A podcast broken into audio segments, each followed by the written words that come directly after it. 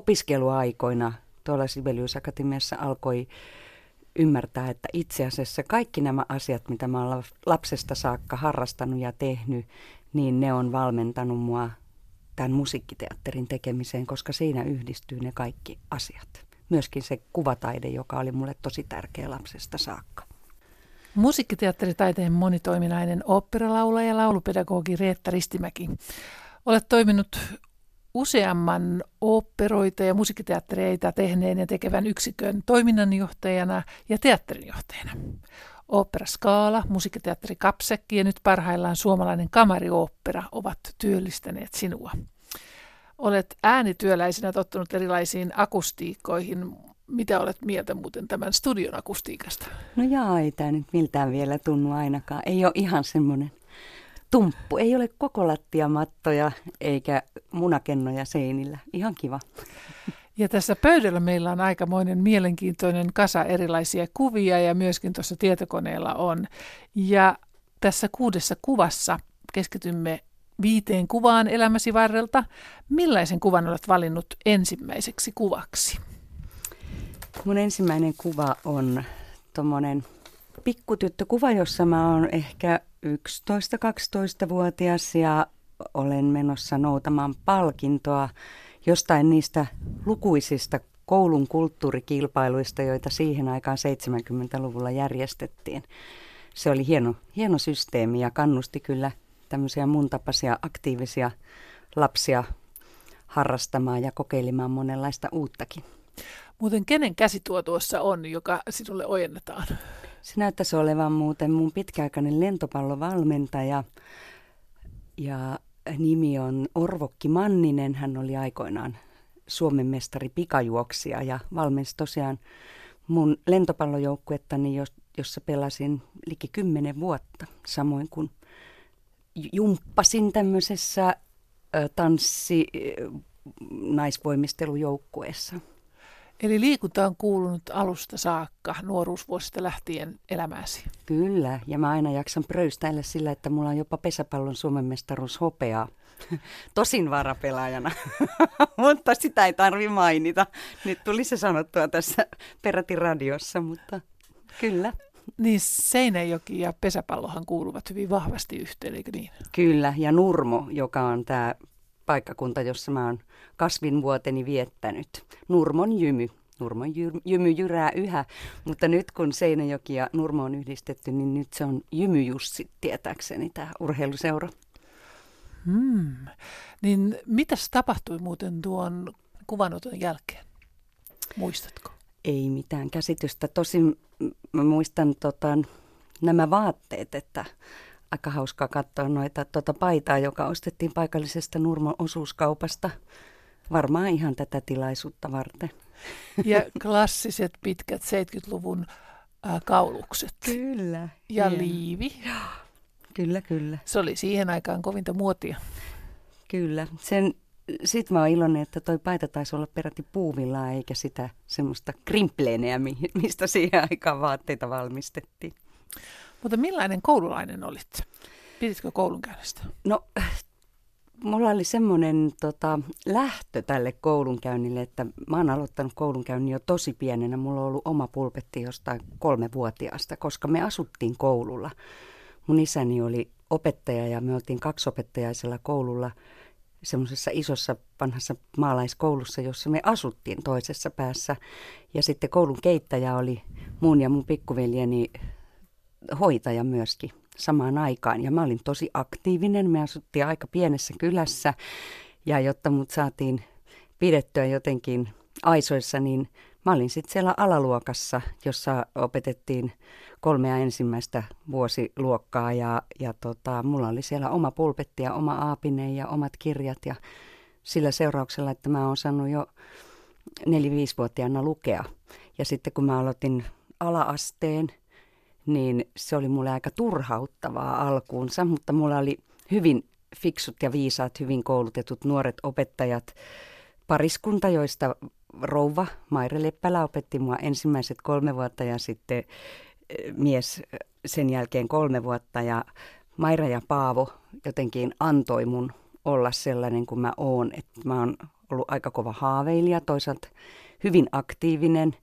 Ja turhaudun helposti ja sen takia mä sain usein käyttää sitten aikaa siihen, että mä rakentelin ja kirjoittelin näitä näytelmiä ja sitten kaiken näköisiä pikkuesityksiä ja sitten kierrettiin luokasta toiseen niitä esittämässä sillä aikaa, kun oli jotain semmoista asiaa, mihin mun maltti ei jaksanut keskittyä, että mä osasin jotain olin tehnyt tai niin edelleen. Mutta en ollut todellakaan mitenkään, mikään poikkeuslahjakkuus, mutta olin vaan sattunut oppimaan sen lukutaidon niin niin pienenä, että sitten oli vähän turhauttavaa ne ensimmäiset vuodet. Eli näytelmien kirjoittamisella ja tekemisellä niin sinua yritettiin rauhoittaa? Joo, tai minä yritin itse rauhoittaa itseäni ja löytää tekemistä. Se oli se, että tekemistä piti olla koko ajan. Ja sitten tota, tämä, jatkui sieltä ala-asteelta vielä yläasteella ja lukiossakin mulla ei ole kauhean hyviä muistikuvia, mutta tota, siitä ei ole kovin kauaa, kun mun lukioaikaiset ystävät muistutteli mua se, semmoisesta radiokuunnelmasta esimerkiksi, joka tehtiin lukiossa. Mulla on semmoinen muistikuva nyt, että, että siitä taisi tulla aika hieno. Tehosteita tehtiin ainakin meidän omakotitalon saunan tuolla tota, kylpyhuoneessa. se oli todellakin niin kuin semmoista, miten se sanoisi, että jos johonkin hommaan ryhtyy, niin se pitää sitten tehdä täysillä ja kunnolla ja alusta loppuun saakka. Niin tuo oli tuota 70-lukua. Millainen paikkakunta oli tuo Nurmo siihen aikaan? Siellä oli tosi paljon lapsiperheitä silloin. Siellä oli hyvät harrastusmahdollisuudet. Siellä kannustettiin harrastamaan monella tapaa, että ei pelkästään liikuntaa. Sitä mä kävin jo viisivuotiaasta asti Seinäjoella musiikkioppilaitoksessa. Mä olin musiikkiopistossa ensi musiikkileikkikoulussa ja viisivuotiaasta sitten soitin viulua kymmenen vuotta siellä ja sitten soitin myös pianoa ja kitaraa ja, ja tota, kaiken näköistä. Siis mä olin ihan himoharrastaja siltä kuulostaa, kun kaikki ei yhden käden sormet riitä tuohon. Kyllä, mutta sitten siinä on semmoinen jännä juttu, että silloin tuntui jotenkin, että mä hajotan itseäni, että mä en osaa mitään kauhean hyvin, että mä oon kaikessa niin kuin kohtalaisen hyvä, mutta missään mä en ole semmoinen niin kuin huippuhyvä. Että vasta sitten joskus kolmekymppisenä opiskeluaikoina tuolla Sibelius Akatemiassa alkoi ymmärtää, että itse asiassa kaikki nämä asiat, mitä mä olen lapsesta saakka harrastanut ja tehnyt, niin ne on valmentanut mua tämän musiikkiteatterin tekemiseen, koska siinä yhdistyy ne kaikki asiat. Myöskin se kuvataide, joka oli mulle tosi tärkeä lapsesta saakka. Niin, eli harrastaminen oli aika iso ja tärkeä osa ja asia sinun elämässäsi silloin. Niin miten... Oli se tärkeämpi kuin koulu. no sitä vähän kuulostelen. Oliko kouluaineissa yhtään suosikkia? Oli montakin, kyllä. Ja täytyy sanoa, että taito- ja taideaineet oli mulla, oli, aina ne oli ysejä tai kymppejä, mutta tota, sitten vaikeita aineita mulle oli esimerkiksi fysiikka ja kemia ja matematiikka. Mä en jotenkin, kun mä lähdin siihen koulunkäyntiin, niin se, semmoisena huithapelina, että en oikein tahtonut jaksaa keskittyä ja sitten oli, olin turhautunut usein niin siitä seurasi sitten semmoinen, että mä en oikein oppinut lukemaan läksyjä. Ja suutarilapsilla ei ole kenkiä, niin ei multakaan kauheasti kotona opettaja vanhemmat läksyistä kysely, että onko tehty, eikä yleensä ollut.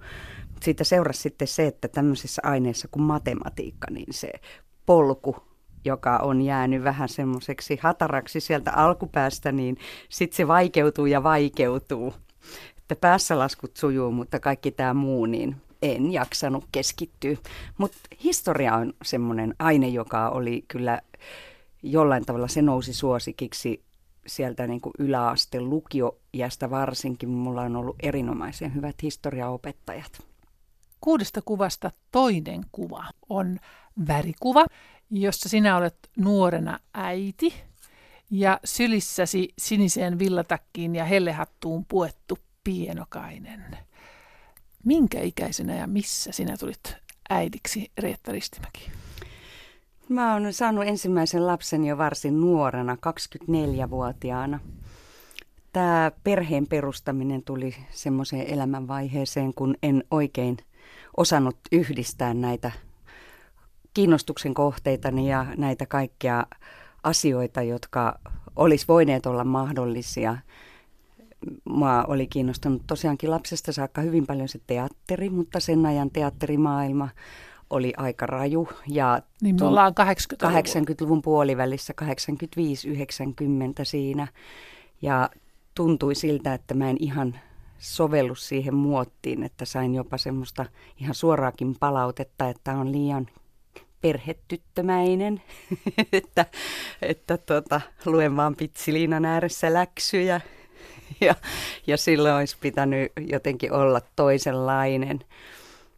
Olisi pitänyt olla jotenkin vähän ronskimpi. Silloin oli muotia semmoinen kovuus. Se oli juuri sitä lamaa edeltävää aikaa, jolloin arvostettiin, arvostettiin tota, tämmöistä ronskiutta ja kovuutta. Ja mä en vaan ole ollut semmoinen koskaan. En mä osannut kiroilla niin tota, se jotenkin tuntui, että ne haaveet teatterista sitten vähän valui hiekkaan. En oikein rohjennut sitten semmoista pyrkimisrumpaakaan käydä läpi, että kävin kyllä näyttäytymässä, pääsin kakkosvaiheeseen teatterikoulussa ja sitten kävin myöskin tuolla Tampereella nätyllä pääsykokeissa, jossa nyrjäytin nilkkani ja se päättyi siihen, mutta tota, ylioppilasteatterissa olin joitakin vuosia. Mutta sitten siihen hämmennykseen löytyi sitten tämmöinen romanttinen rakkaus ja, ja sitten tota, kiirehdimme perheen perustamaan silloisen mieheni kanssa ja, ja sitten aika, aika tosiaankin nuorena jo hankin kaksi tytärtä, ihanat, ihanat nuoret aikuiset naiset tällä hetkellä, Essi ja Elle. Muuten mitä on tapahtunut ennen tuota kuvanottoa ja sen jälkeen. Tuo on niin kuin ulkona puistossa ilmeisesti. Tämä on meidän silloisella kesämökillä tuolla kirkkonummella Viittorpissa otettu kuva, luulisin. Ja toisaalta mulla on kyllä tuossa meikkiä, että eihän toi ole voitu siellä ottaa. Itse asiassa tämä taitaa muuten olla tota, häistä. Ollaan jonkun ystävän häissä. Ja tämä on tota, selkeästi ulkotilassa, että kesähäistä on kysymys. Reetta Ristimäki lähit sieltä Nurmosta tänne Helsinkiin opiskelemaan, niin miksi valitsit Helsingin opiskelukaupungissa? No, tässä on niin lapselliset syyt, että kehtaako niitä kertoakaan julkisesti, mutta mulla oli tosiaankin tämmöinen aika hyvä todistus, joka oli painottunut näihin taito- ja taideaineisiin. Ja sitten oli tota, tämmöistä malttamattomuutta vähän elämässä. Mä halusin nopeasti pois sieltä Pohjanmaalta, koska mä en nähnyt siellä enää mahdollisuuksia. Piti päästä suureen maailmaan, piti päästä suurelle kirkolle Helsinkiin tai johonkin suureen kaupunkiin. Ja Helsingin yliopiston opettajankoulutuslaitoksessa ei siihen aikaan ollut pääsykoekirjaa. Se oli niitä harvoja osastoja. Ja tota, mä tiesin, että mun tyyppisellä todistuksella ja mun harrastuspisteillä on hyvät mahdollisuudet päästä opettajan koulutuslaitokseen, varsinkin kun mulla oli jo opettajan kokemustakin.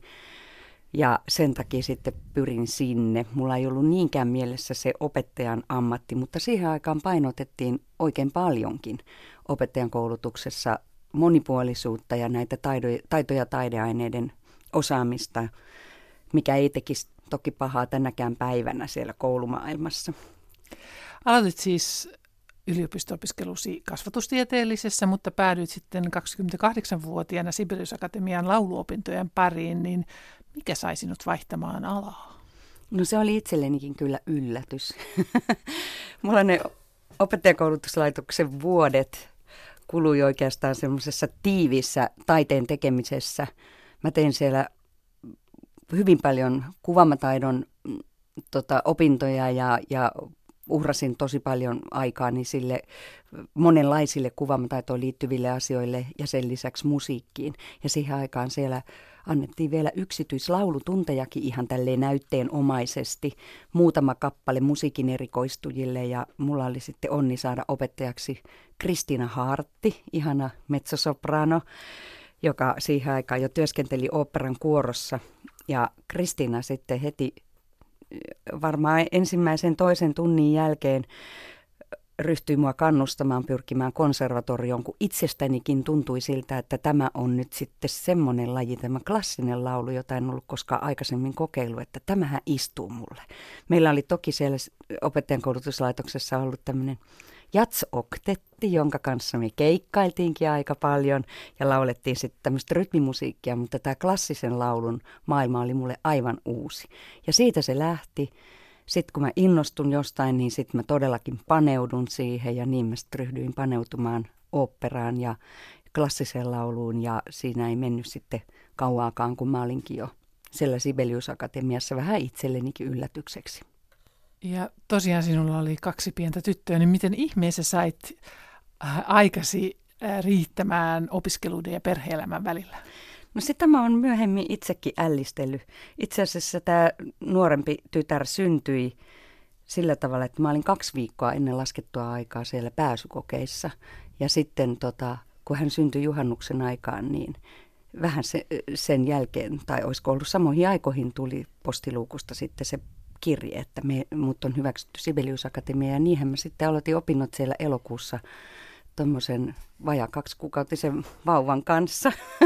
että kyllä siinä oli, onneksi oli siellä hyviä opiskelijakollegoita, jotka sitten silloin kun mulla oli vauva mukana, niin piteli vauvaa, kun mä kävin siellä laulaa luikauttamassa jossain yhteistunnilla. Ja sitten mulla oli myöskin erittäin rakastettava pikkuveli, joka aika usein hoiti sitten päiväsaikaan tätä, näitä lapsia tai tätä vauvaan lähinnä.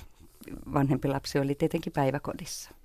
Se on merkillistä. Mä tein töitä myöskin aika paljon, koska sitten myöskin erottiin tämän mun lasten isän kanssa mun opiskeluaikana ja, ja tota, en mä oikein muista sitä, että miten kaikki kävi, mutta mulla oli tosiaan kaksi pientä lasta opinnot ja tein töitä, mutta mulla oli mahdottoman hyvä turvaverkko. Mulla oli ihania hyviä ystäviä ja sukulaisia, jotka jatkuvasti auttoi mua lapsenhoidossa. Ja meillä oli tämmöistä kollektiivista se touhu, että silloin kun mulla oli vapaa viikonloppu, niin mä otin sitten useamman ystävän lapset kotiin ihan niin kuin yökylään ja, ja jopa niin kuin pitemmäksi aikaa siis pariksi päiväksi sille, että pidin niille, niille sitten siellä kunnon leiriä ja vanhemmat sai puolestaan hengähtää. Että tämmöistä vaihtokauppaa se oli.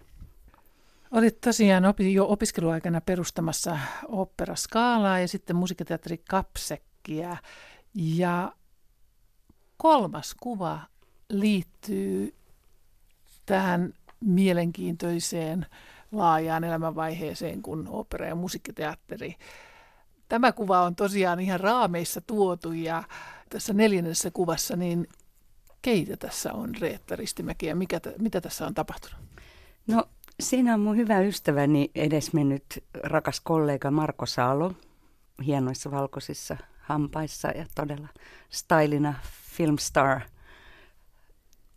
lookalike tenorina. Sitten siinä on minä. Mä muistan, että ton hahmon esikuva oli yksi meidän tota, operan voimanaisista Irma Revel, koska mun henkilöhahmoni nimi oli Irma. Ja sitten siinä on mainio koomikko Pertti Kiviranta mun itse asiassa mun ensimmäisen viulun kanssa. Tuossa on tuommoinen pieni yksi kahdeksasosa viulu, jossa on vielä teipitkin, keltaiset teipit tallella. Niin tota, tässä me ollaan lähdetty tekemään meidän ensimmäistä tämmöistä itsenäisen työryhmän produktiota. Tämän nimi oli Lempilainassa ja tästä oikeastaan sitten tästä työryhmästä jonka kanssa käynnistettiin myöskin kansallisoopperassa tämmöinen viisi vuotta jatkunut tota, lasten lämpiöoperoiden kehittäminen ja niiden esittäminen, niin tuon Marko, Markon kanssa me sitä käynnisteltiin ja Markon kanssa myöskin laitettiin nämä Kapsakin ensivaiheet käyntiin, että tämä oli itse asiassa Kapsakin ensimmäinen tuotanto vuonna 1997 tai 1998, en muista ihan tarkasti. Ja samaan aikaan tosiaan siellä kansallisoopperalla aloitettiin. Markku Arokanto oli meillä silloin ohjaamassa näitä ja samoin kuin niitä lämpiöoperoita siellä, niin, niin tota, siellä mä sitten työskentelin ammattiprinsessana sen viitisen vuotta näissä produktioissa esiin, esiintyen. Niitä esitettiin satoja kertoja ja luotiin tosiaankin se konsepti sinne, jossa oli pedagoginen osio päiväkodeissa ja kouluissa ja sitten esitys siellä oopperalla. Ja sitten tämä vapaan kentän tämmöinen omien tuotantojen, omien teosten tekeminen, niin se, se oli jo aloitettu siellä Opera jossa me tilattiin Juha T. Koskiselta ensimmäinen opera vuonna 1995, Velho Siskot, joka kantaistettiin silloin ja, ja sitten siitä operaskaalasta me eriydyttiin Markon kanssa tekemään vähän enemmän tämmöistä niin kuin sanotaan vaikka komediallista juttua ja sitten näitä lastenjuttuja. Ja siitä lähti tosiaan sitten kapsakki käyntiin. Ja kapsakkihan perustettiin osuuskuntana sitten 2000. Reetta Ristimäki, miksi halusit olla organisoimassa suomalaista oopperakenttää uudelleen? No siihen vaikutti se mun jälkiturkkalainen teatterikäsitys, jonka imin aika vahvasti itseeni sen niin kuin koko sen semmoisen niin teatterin voiman. Ja sitten kun mä en ollut kovin tuttu lapsesta pitäen tämän opera taiteen kanssa, niin mua ällistytti silloin se, että miten toisenlainen se näyttämöllä tekeminen, näyttämöllä tekemisen tapa on oopperassa kuin teatterissa. Ja mun mielestä se ei ollut uskottavaa se oopperan vähän semmoinen pönäkkä taivastelu, mitä siihen aikaan vielä harrastettiin. Ja sen takia mun mielestä sitä piti kehittää. Ja siinä oli semmoinen hyvin tärkeä motivaatio mulle, että minkä takia mä oon edelleen pysytellyt tuolla vapaalla kentällä ja, ja tehnyt siellä töitä kohta 30 vuotta. Tosiaan olet ollut tuottamassa monia oopperoita, niin mitä silloin täytyy ottaa huomioon, kun oopperaa ja oopperoita tuottaa? No sehän on tosi monimutkainen ja monimuotoinen palapeli, että mä itse näen asian niin, että ne elementit ja ne palapelin palat on ihan tasavertaisen tärkeitä sekä teksti, musiikki, näyttelijän työ että visualisointi. Ja siihen suuntaanhan nyt on Suomessakin saati sitten maailmalla voimakkaasti menty, että se on kokonaisvaltaista musiikkiteatteria, myös opera. Että se ei ole pelkkää musiikkia, jossa ollaan säveltäjän säveltäjän tota, tulkkeja, vaan, vaan siinä on yhtä lailla tärkeitä nämä muutkin elementit. Silloin se on mun mielestä semmoista musiikkiteatteria, täyspainosta musiikkiteatteria, jota minä haluan tehdä. Niin, että lavalle ei asettauduta ja laulaa luuriteta joku aaria, vaan että siinä on ilmeisesti paljon muutakin mukana. Tosi paljon muutakin. Kyllä niiden henkilöhahmot täytyy olla jotenkin mietittyjä, uskottavia, että konsertit on asia erikseen. Konsertissa voidaan keskittyä pelkkään musiikkiin tietenkin, mutta jos tehdään näyttämöteos, niin silloin sen täytyy olla kokonaisvaltainen näyttämöteos. Näin minä sen asian näen. Sellaisesta musiikkiteatterista minä tykkään. Mutta tästäkin on tietenkin monia mielipiteitä ja monia makuja. Mulle se on parhaimmillaan silloin, kun nämä kaikki asiat on tasapainossa operamaailmassa on hyvin vahvoja persoonia ja räiskyviä ja tunteilevia ja vahvoja mielipiteitä sinusta tänne, niin miten ihmeessä saat taiteellisen porukan pysymään kasassa? Mä uskon yhteistyön voimaan. Mä uskon siihen, että ihmiset, kun heidän ammattitaitonsa luotetaan ja heitä kannustetaan sitä ammattitaitoaan käyttämään, niin onnistuu. Ja mä uskon avoimuuteen. Asiat täytyy perustella, ratkaisut täytyy perustella, perustelujen täytyy olla avoimia. Mä uskon kommunikaatioon, siihen, että keskustellaan ja puhutaan ja saa olla eri mieltä. Ja perustella täytyy. Mä uskon myöskin faktoihin, että jos asioita perustellaan faktoilla, niin, niin mä oon valmis muuttaa mielipiteeni. Kuusi kuvaa, ohjelman kuvat on tosiaan nähtävissä Yle Fi kautta kuusi kuvaa sivustolla. Ja nämä kuvat ovat inspiroineet meidän keskustelejamme Reetta Ristimäen kanssa. Ja neljäs kuva on aika tuore kuva ja siinä on kaksi naista ja mies heidän keskellänsä ilottelemassa. Mitä tuossa tapahtuu ja keitä siinä on? Siinä kuvassa on Emilia, Vesalainen, Pellas Vesalainen ja sitten sopranosis ja sitten siinä on tenori Ville Salonen ja sitten minä. Ja nyt sitten äh, tota, tällä hetkellä, paitsi että mä johdan tätä suomalaista kamarioopperaa, joka on keskittynyt pelkästään kotimaisiin kantaistusoopperatuotantoihin, niin sen lisäksi mulla on oma tuotantotoimisto Greta Productions, Greta-tuotanto.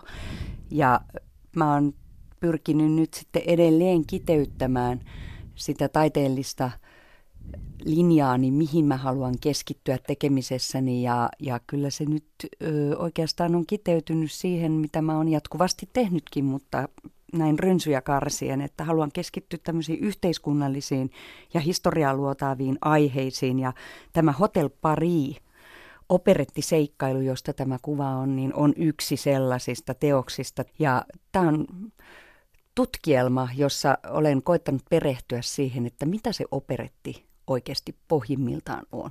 Ja sehän on täsmälleen sama laji kuin musikaali ennen kuin mikrofonit otettiin käyttöön.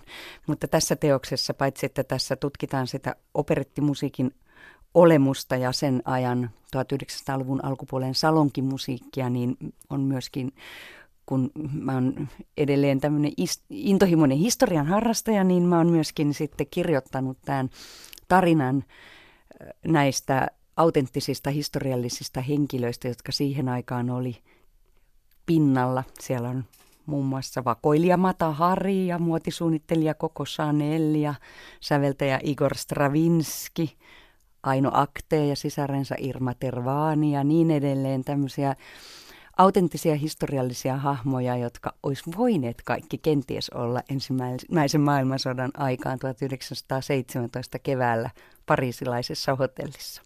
Niin ja nyt kun elämme kevättä 1918, niin sinulla on tähänkin aiheeseen ollut tässä. Kyllä. Me, me tehtiin ensin tämmöinen intimi pieni tutkielma yhteistyössä kaupunginmuseon kanssa ja sitten tämä Vihan kevät näytelmä sai valtavan valtavan positiivisen mediahuomion ja, ja tota, yleisö on ollut sitä todella kosketettu. Ja olemme kaikki olleet erittäin onnellisia onnistuneesta projektista. Ja nyt heti perään teen sitten aivan toista ääripäätä edustavaa valtavaa kaupunkispektaakkelia Stadi 1918, jonka ensiltä on 11.4. Siinä taas iso joukko harrastajia ja opiskelijoita, osaajia esittää kahdella autenttisella tapahtumapaikalla Ostrobotnian juhlasalissa ja Paasitornissa diptyykkimuotoisen teoksen, jossa ensin katsotaan valkoisen puolen tunnelmia ja sitten opastetun bussikierroksen kautta mennään Paasitornille katsomaan punaisten tunnelmia samaan aikaan. Keskitytään Helsinkiin ja siihen, millaista Helsingissä oli sata vuotta sitten päivälleen. Sinua ilmeisesti erityisesti kiinnostaa tuo 1800-luvun loppu, 1900-luvun alku. Mikä tuossa ajanjaksossa on erityisen kiinnostavaa? Aika hyvin pongattu, nimittäin se on kiinnostanut mua aina jostain syystä sieltä teollistumisen ajoilta tuonne tota, 50-luvulle saakka. Mä en osaa sanoa sitä, mutta mä muistan aikoina opiskeluaikana jo, mua kiinnosti erityisesti sitten sen aikakauden musiikki. Ei niinkään se romantiikan aika, vaan siitä sitten se seuraava ajanjakso ja avantgardismi ja, ja niin edelleen. Ja tämä tota mun tuotantotoimistoni nimi Greta Productionskin juontuu tänne aikaan 1920-30-luvulle, joka on mulle myöskin oikein rakas ja Berliinin opiskeluaikoihin, jolloin otin käyttöön mun alter ego nimeni Greta Kreutzberg, eli Reetta Ristimäki Saksassa, koska kukaan ei muistanut eikä ymmärtänyt mun omaa nimeäni, niin se on jäänyt jotenkin se, sehän on ollut valtavan dynaamista aikaa kaikin puolin. Kaikki on kehittynyt niin kovaa vauhtia ja ihmiset on olleet tota, intohimoisia jotenkin. Se on musta ihan mahtava ajanjakso meidän eurooppalaisessa historiassa erityisesti. Kiinnostaa vain jostain syystä. Reetta Ristimäki, olet toiminut koko elämäsi monipuolisesti taiteilijana, niin mikä sinulle on siinä ollut tärkeintä? Sisäinen kutsumus ehkä kuitenkin. Mä äh, tota, toki aina välillä, äh, niin kuin taiteilijan tie on aika kivinen niin täytyy koko ajan kyseenalaistaa sitä itseltään, että miksi toimin näin, miksi, miksi teen näin. On toki työpaikkojakin hakenut, mutta en ole niihin päässyt, tullut valituksi, koska ilmeisesti tämä mun jo kohta tosiaankin 30 vuotta jatkunut taiteilijan taival on merkinnyt mut sellaiseksi, että mä oon aika omaehtoinen taiteen tekijä, mutta mä oon tiimityöntekijä ehdottomasti. Mä teen ihmisten kanssa yhteistyötä ja musta on vaan niin ihanaa luoda näitä teoksia, jotenkin kaivella kaikkia asioita, kaivella syntyjä syviä, kaivella meidän niin kuin ihmisyyttä, kaivella ihmisen olemusta, suomalaisuuden juuria, eurooppalaisuuden juuria, kaikkea tätä tämmöistä tämän hetken yhteiskuntaa. Musta on tärkeää jotenkin ottaa kantaa asioihin ja tuoda esiin asioita, epäkohtia, syy-seuraussuhteita, ymmärtää. Jotenkin ymmärtäminen on se ehkä semmoinen tärkeä asia. Uskotko todella, että taiteilijana voi muuttaa maailmaa? Taiteilijana voi ainakin herättää tunteita ja keskustelua. Se on kaikista tärkeintä. Tuoda esiin asioita, joista pitää keskustella. Ja niitä voi tuoda esiin monella tapaa. Niitä ei tarvitse tuoda aina konsensushengessä, vaan niitä voi tuoda myöskin esiin särmikkäästi niin, että ihmiset ottaa kantaa puolesta ja vastaan. Tai sitten sillä tavalla, niin kuin esimerkiksi tässä Vihan kevät-teoksessa, jossa avataan mikrohistoriaa sillä tavalla, että miten tavallinen ihminen, yksilö kokee tämmöiset valtavat mullistukset ja kriisi, kriisiajat ja, ja tämmöiset tapahtumasarjat, joihin ei itse oikeastaan pysty vaikuttamaan. Niin, jos kuuntelijana haluat nähdä nämä valokuvat, jotka inspiroivat tätä keskusteluamme, niin kuusi kuvaa ohjelman kuvat ovat nähtävissä yle.fi kautta kuusi kuvaa sivustolla. Viides kuva on vanha kuva, jossa on ison maalaistalon edessä suuri laupa ihmisiä. Ja tuo kuva ilmeisesti sijoittuu aika kauas taakse historiassa. Reetta Ristimäki, mikä tapahtuma tässä on kyseessä ja missä päin Suomea ollaan? Tuossa kuvassa ollaan Etelä-Pohjanmaalla Jurvassa ja siinä on mun ison vanhempieni mummo ja paapan häät vuonna 1938 mummon kotitalon edessä. Ja tämä kuva mun mielestä kuvastaa sitä semmoista yhteisöllisyyttä, perhettä, ystäviä, jotka on elämän kivijalka, niin kuin tässä talossa näkyy. Täällä on valtava iso kivijalka. Tuossa on useampi, varmaan, olisiko siihen aikaan varsinkin tuolla Pohjanmaalla järjestettiin valtavia häitä. Vaikea sanoa paljon, tuossa on porukkaa, mutta parisen sataa varmaan. Ja tuolla näyttäisi tuolla ikkunoiden takana olevan vielä tupa täynnä. Että vaan osa on mahtunut tähän portaille. Komeat häät on ollut. Onko tämä isäsi vai äidin puolen sukua? Tämä on mun isän isän puolen, mutta äidin puolen suku on vähän samantapainen tuolta vähän pohjoisemmasta sitten. Ei ihan näin ison talon tyttäriä ollut mun mummoni, mutta kuitenkin tämmöistä juurevaa pohjalaista talon poikaisporukkaa. Isäsi sitten syntyi tuosta muutaman vuoden kuluttua, vai kestikö tuosta kauan noista häistä? Ei tuosta kestänyt kuin vuosi. että juuri siihen tota, sodan kynnykselle 39 on mun isäni syntynyt. Ja äitikin on syntynyt sota-aikana 42. Suku ilmeisesti merkitsee sinulle aika paljon. Kyllä se merkitsee. Mulla on ollut hyvin tiiviit suhteet aina esimerkiksi serkkuihin, joita on sekä isän että äidin puolella paljon, mutta varsinkin äidin puolella. Ja kyllä me ollaan sukurakasta porukkaa, me pidetään yhtä ja, ja koitetaan huolehtia toisistamme ja, ja auttaa toisiamme ja olla kontaktissa.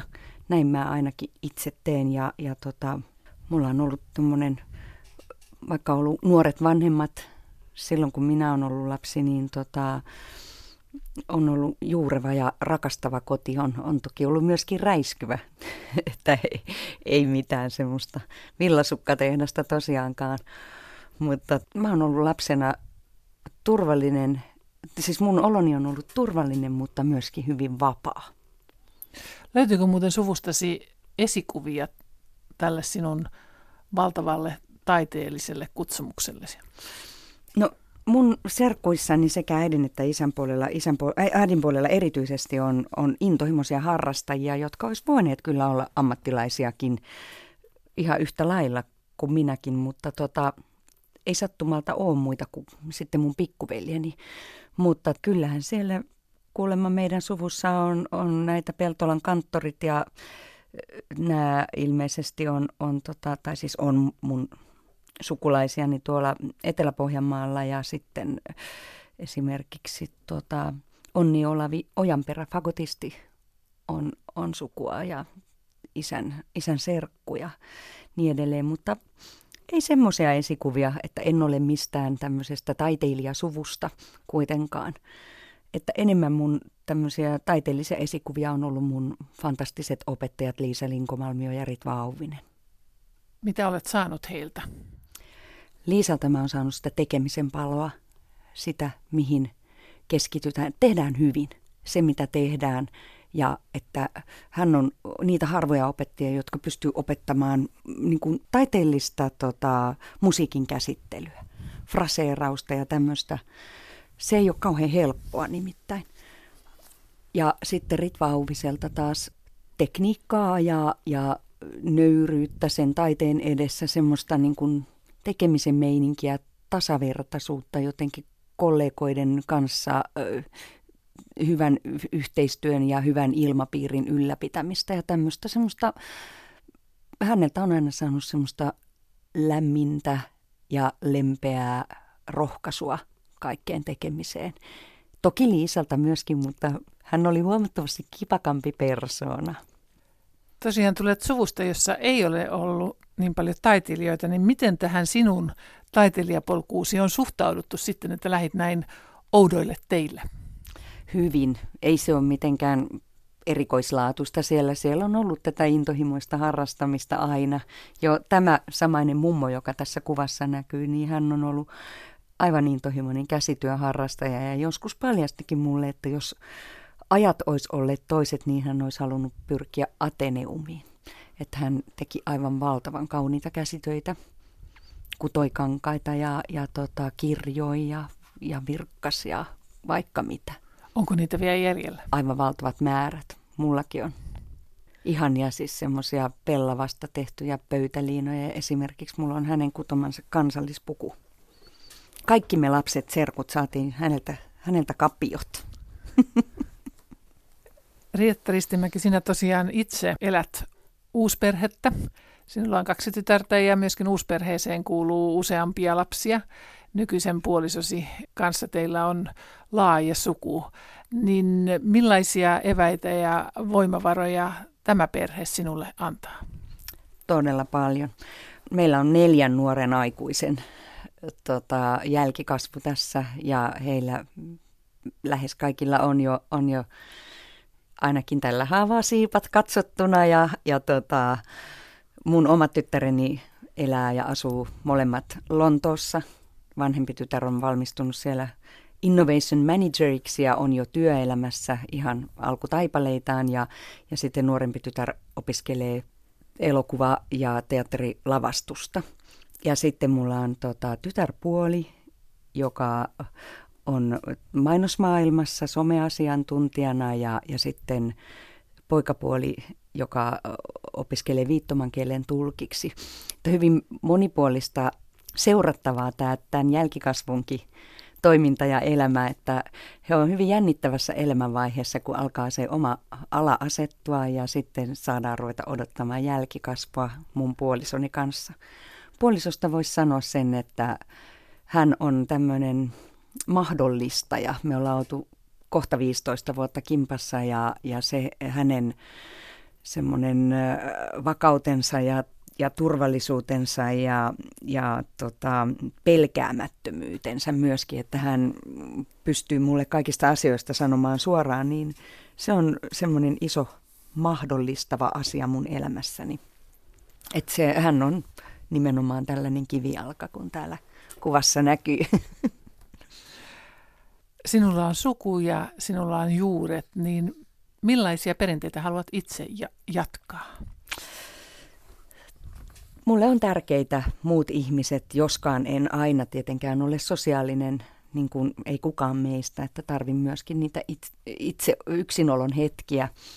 Mutta tota, ystävät on hyvin tärkeitä ja ystävien kanssa kommunikointi ja sitten tässä työn tekemisessä semmoinen yhteinen tekemisen meininki, se, että saadaan kaikki puhaltamaan yhteen hiileen ja soutamaan samaan suuntaan.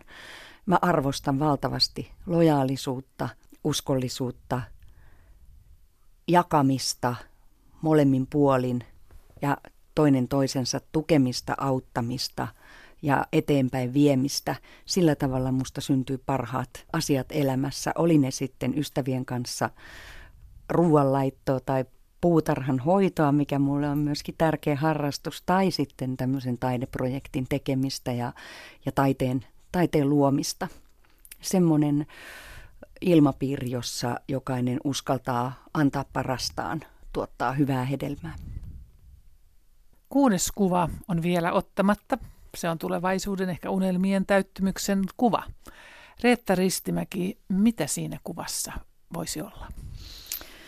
No tuota, nyt kun on tätä taiteilijan taivalta näin pitkästi jo takanapäin ja olen tehnyt monenlaisia asioita, tosiaankin laulanut ja näytellyt, kirjoittanut ja ehkä enemmän ja enemmän kallistumassa tota, mun haaveet tai unelmat tai toiveet on tähän ohjaamisen suuntaan, jossa myöskin taas sitten uudella tavalla nämä kaikki tämmöiset moninaiset polut, joita on, on seurailu, niin yhdistyy.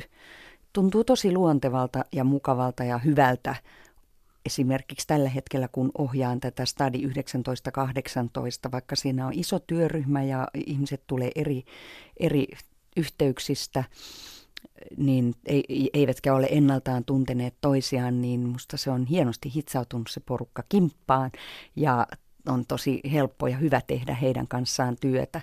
Ja ehkä, ne, ehkä se on yksi semmoinen asia, jota tulevaisuudessa tuun tekemään enemmän. Paitsi että luomaan näitä musiikkiteatteriteoksia niin kuin tähänkin saakka, niin sitten myöskin esiintymisen lisäksi ohjaamaan.